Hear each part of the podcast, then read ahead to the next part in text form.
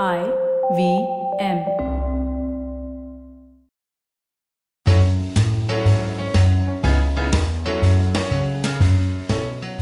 Hi, I'm Satyajit. Hi, I'm Racheta. Welcome to Paperback by the Open Library Project. Today, we have a very, very special episode for all our listeners. In the first half of the episode, Satyajit and I will discuss the power of asking, followed by a super inspiring interaction with Yuval Noah Harari and some of the 21 lessons for the 21st century discussed by him at length at a media event in Mumbai. In the second half, we also discuss Brave New World by Aldous Huxley and other books that he recommended to our listeners, followed by a short clip by Professor Harari as to why he recommends these books. Let's listen in.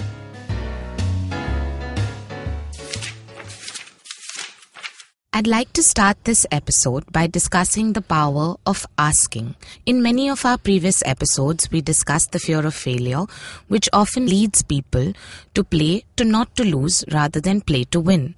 By this, we mean we often shy away from asking for what we want or simply trying something new because we fear that we will fail. Just recently, we received an email from Penguin India that Professor Yuval Noah Harari will be delivering a lecture in Mumbai on 16 December, and of course, we were delighted to go. Ordinarily, I would have applied for the event, left it at that, and felt ecstatic that we would be getting the opportunity to hear this thought leader. But instead, we wrote to his team requesting Professor Harari to come on our podcast during his stay in Mumbai. Although Professor Harari couldn't come on the podcast due to time constraints, he did oblige us with his five non-fiction book recommendations and the chance to attend the prestigious media event and interact with him personally. Sometimes all it takes is for us to ask. Put your dreams, wishes, and hopes out there in the universe, and you will be surprised at how much you will be offered in return. Like Professor Harari rightly says, it's all about asking the right questions. With this thought, Satyajit and I will be happy to share his lessons and recommendations on today's podcast. Thank you, Racheta. We'll be right back after this.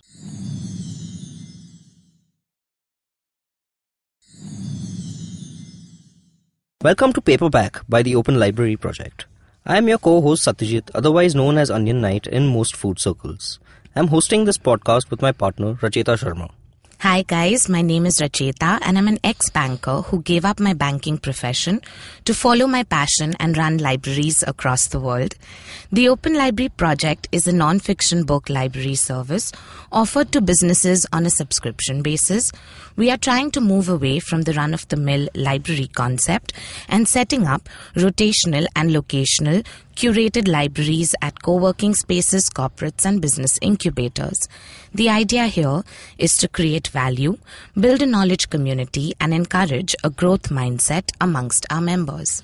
Today on the show, we'll be discussing 21 Lessons for the 21st Century by Yuval Noah Harari, whose lecture we had the privilege to attend in December. Yuval Noah Harari is an Israeli historian specializing in macro historical processes and the history of war. He is a professor of history at the Hebrew University of Jerusalem and author of three bestsellers. Harari's first three books were published in relative obscurity, though received acclaim among war historians. Influenced by Jared Diamond's Guns, Germs and Steel, and published in 2014, Harari's fourth book, Sapiens, a sketch of the history of humankind, made him an international intellectual superstar. Homo Deus was written as a sequel to Sapiens, and 21 Lessons for the 21st Century revisits some of the ideas analyzed in these two books. So let's dive in. I'm sure all our listeners who've read Sapiens and Homo Deus would know that, um, you know, if you've loved those books, there's no reason not to love 21 Lessons from the 21st Century.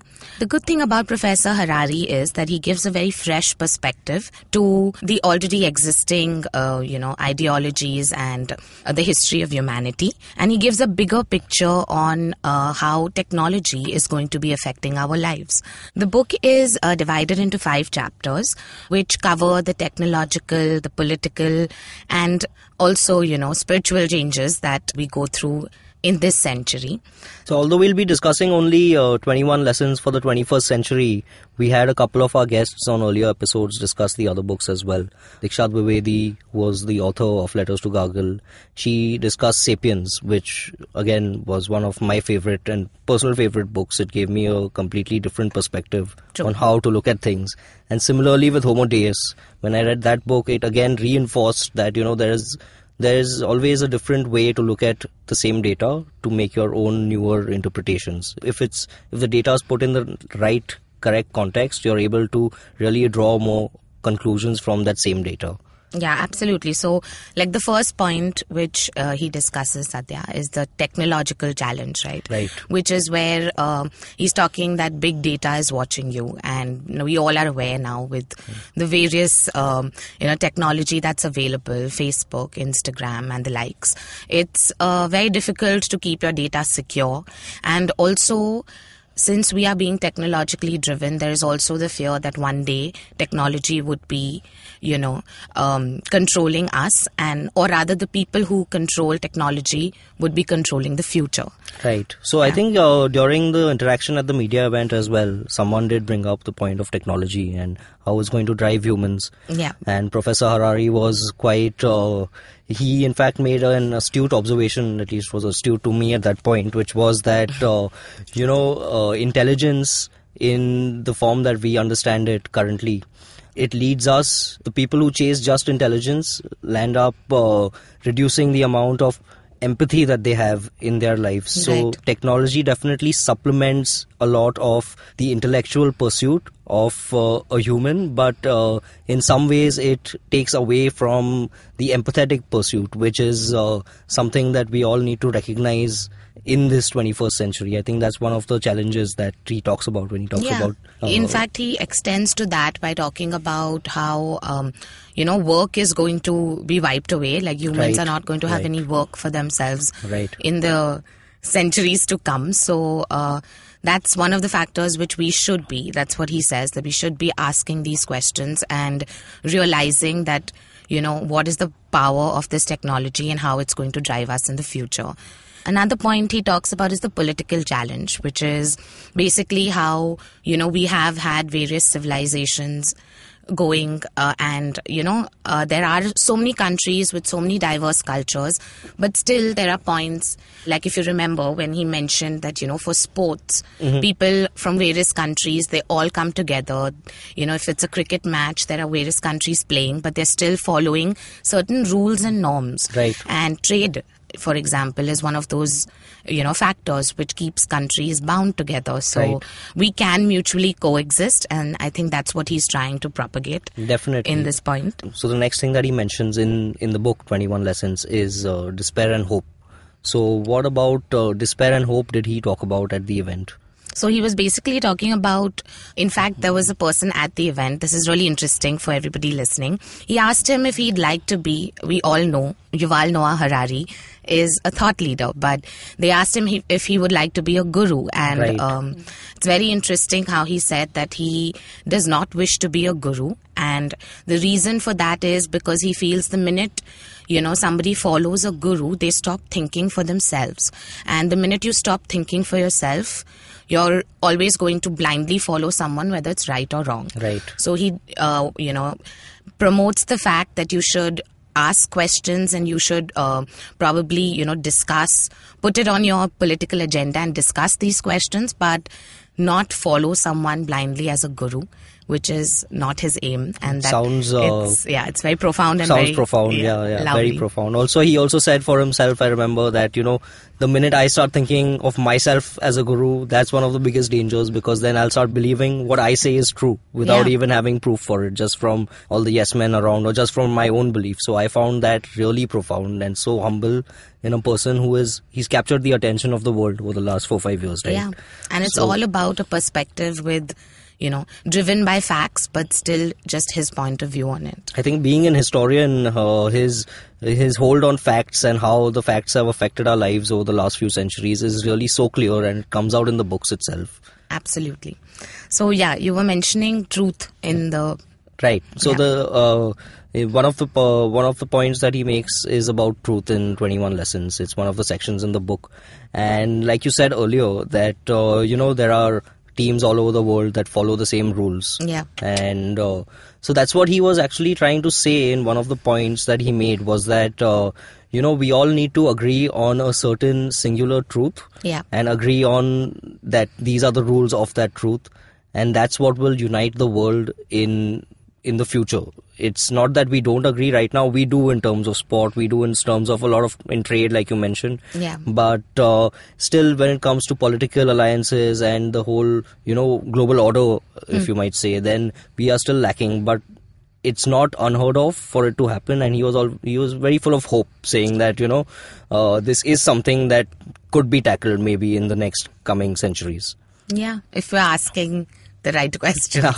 that's right that's Yeah. right So the final, you know, the book ends with resilience. It talks about uh, meditation, and um, from the media event also, I remember that he spoke about meditation very fondly. He's a spiritual person, I would say, and uh, he said that you know, meditation gives him a lot of peace. And it sort of uh, collects his thoughts together, and uh, everybody should be propagating, uh, you know, meditation and being calm or collected right and uh, also about education like you know how we should basically work towards self discovery and Right. critically analyze ourselves rather than trying to learn more facts and figures and data it's more about critical analysis at every point in your life it's about how to think more than Yeah. you know like so one of the takeaways from the book is that education needs to not burden us with more information but it needs to guide us through the information already available so that Yeah. we can use it in the best way possible yeah i think that's something he that i think uh, coincides with the ethos of the library where we are able to curate and provide learnings in terms of the areas that you have interests in Absolutely. It's basically, you know, he urges schools to teach children how to critically analyze themselves and, you know, ask the right questions about climate and global change I think and all of uh, those things. skills very necessary to navigate Yeah. the future that we're going to be going through.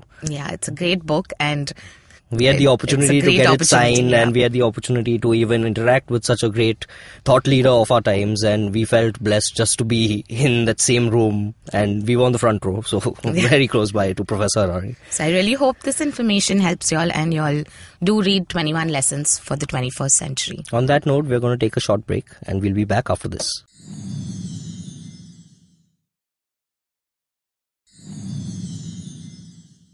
Welcome back. We are still discussing Professor Harari's book 21 Lessons for the 21st Century and the media event that we had the privilege to attend. And here's a clip saying why he would recommend the books that he did. you know, there are so many books out there in the world, and especially if you talk about science books. So every science book can teach you something, but most books they they add just a small, a few more facts to the pile of facts that, that you know. Uh, what I find is really the most interesting books are the books that take the pile of facts and rearrange it in a new way and enable you to see the world differently and to ask new questions that you didn't even ask before. So this is usually my, my basis for recommending a particular book. Your books really do give a very new, perspective. First book we're going to talk about is Brave New World by Aldous Huxley. And Rachita, you'll remember the day that we got the email back from uh, Professor Harari's team, how excited I got that this book was on his recommendations because I read this book maybe 15, 20 years ago and I have been not only recommending it but Gifting buying it, it, for yes. people for the last Yeah, 15, 20 years. So I was really excited. So let's get into it. Brave Yeah. New World, uh, the reason I like the book so much is that it completely changed my perspective on what a utopia or a dystopia may be. So this were this book is a science fiction book written by Aldous Huxley, one of one of the prolific science fiction writers who really uh, put things in a different context. What this book really taught me was that the future that we are imagining for ourselves, maybe 100, 200 years down the line, is so different from the future that's going to come to exist because no one, maybe even 100, 200 years ago, could hmm. have predicted the future that we stay in today. Yeah. So that's what the book really does. It's a short story about a man in the future. Yeah, it's very interesting that, you know, so I like how the book starts with talking about how we've, you know, science has been able to achieve cloning of identical embryos. And then, you know, they divide it into alpha, beta, gamma, delta, and epsilon. Epsilon, So, yeah. which is much like the Hindu caste system. It's like a caste system, yeah, Where, yeah. you know, the highest would be the alpha, who are the mo- prettiest looking and most intelligent people.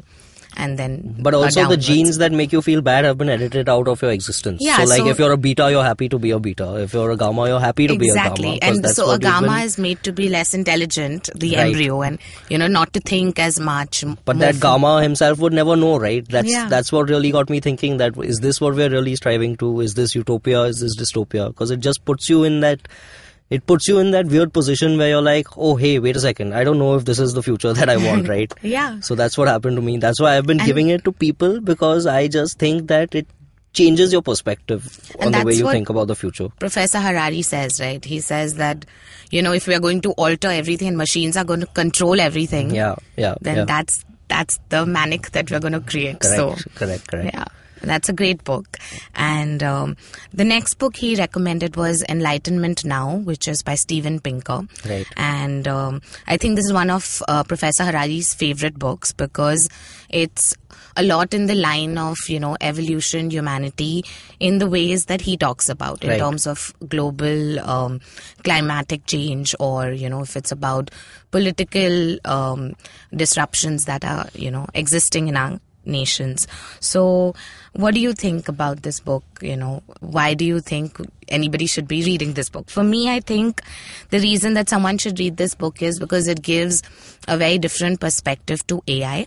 And it says that, you know, a lot of our thoughts are conditioned. So people are conditioned to believe that, you know, this is how things are going and this is always how they should be Right. but um, it's probably not that and um, yeah it gives you a very fresh perspective on uh, the various issues that we're dealing with today And maybe a new way to ask questions about the various issues that we're Yeah. dealing with today. Yeah. yeah. The next book we're moving on to is Guns, Germs and Steel. So this was the book that actually inspired, Inspired Professor yes. Harari to write Sapiens, which uh, I think is still at the top of the bestseller list uh, across the world. right So this book also talks about uh, history in a similar way, presenting facts and giving a different perspective to the same facts. yeah in fact it uh, talks about 13000 uh, years of history which they've sort of gone through to you know draw this conclusion that it's not the intelligence that makes a country superior to another but it's actually how you're geographically located or you know the sort of how you use the steel and ammunition for your immunity and how you use your resources around you so a lot of your you know placement geographically is the reason why certain countries are superior Right. and certain are still developing Right. which is absolutely true if you look at it you know It reminds me about uh, we had Anirudh uh, Kanisetti on the podcast Right, the other day right. from Echoes of In- from the Echoes of India podcast, and he in fact mentioned a book uh, against the grain, Yeah. which uh, talks about how so societies developed. Agriculture wasn't a development of we were forced yeah the, yeah the kings actually forced the farmers to do agriculture and that's how societies developed so Yeah. it's just uh, it's such a fascinating perspective i think even reading this book would give us a whole new view on the way we think Yeah. I mean, if it inspired sap- sapiens, if it inspired yeah. sapiens definitely a must read Yeah. the next book we're going to talk about is chimpanzee politics this book actually compares the it compares the society of chimpanzees and how they work together in it- unison and how we are also just an offshoot of this chimpanzee politics and we're still following through right? Yeah, they, in fact, it calls them political primates. So it says that they are one of the few, uh, you know, breed of animals right. who basically understand, are able to organize. Yeah, they understand the power of reconciliation. Right. So they basically understand that, you know, a leader is not somebody who chooses to be a leader. It's the, The you know, chimpan- yeah, group of chimpanzees or the people who are electing that leader. They let him be the leader And, in part. and yeah, and then they reconcile with that fact and move on as a group. So it's very interesting how you know they've connected that to a fascinating uh, Humanity. A, fascinating uh, comparison between Yeah, I humans mean- and apes. After all, we've evolved from We them, have so evolved from them, We better yeah, be one notch higher. yeah. And the final book we're talking about that Professor Harari recommended is The Attention Merchants. Yeah. This book is really fascinating to me because he's basically spoken about something which is very, very relevant to uh, what you call influencers marketing. Right. So I think in it basically talks about how we have a very short uh, attention span nowadays because we have an information overload. Right. And um, the only people who really thrive in such an uh, atmosphere are attention merchants. Right. People who can draw your attention to what they are saying and sort of drive you politically or socially by uh, using that attention to, you know, like mold your mind to what they believe or they perceive. And It's yeah, like something that one of my favorite speakers, Gary Vaynerchuk, always says is that, hey, I'm just here to trade your attention. Yeah. Like, just give it to me for five seconds and I'll give you something back in return. Yeah, so in fact, it speaks about Oprah and Kim Kardashian Right. and exactly the kind of influencers who are there today. So, Sounds fascinating. Definitely a must read for today's times. And with that, we are going to end this special episode of Paperback. A big thank you to all our listeners. You can follow the Open Library Project on LinkedIn, Instagram, and Facebook for latest updates on our events. And stay tuned for the next Paperback podcast on IVM Podcasts. Happy reading. You can follow IVM Podcasts on Facebook, Instagram, and Twitter at IVM Podcasts.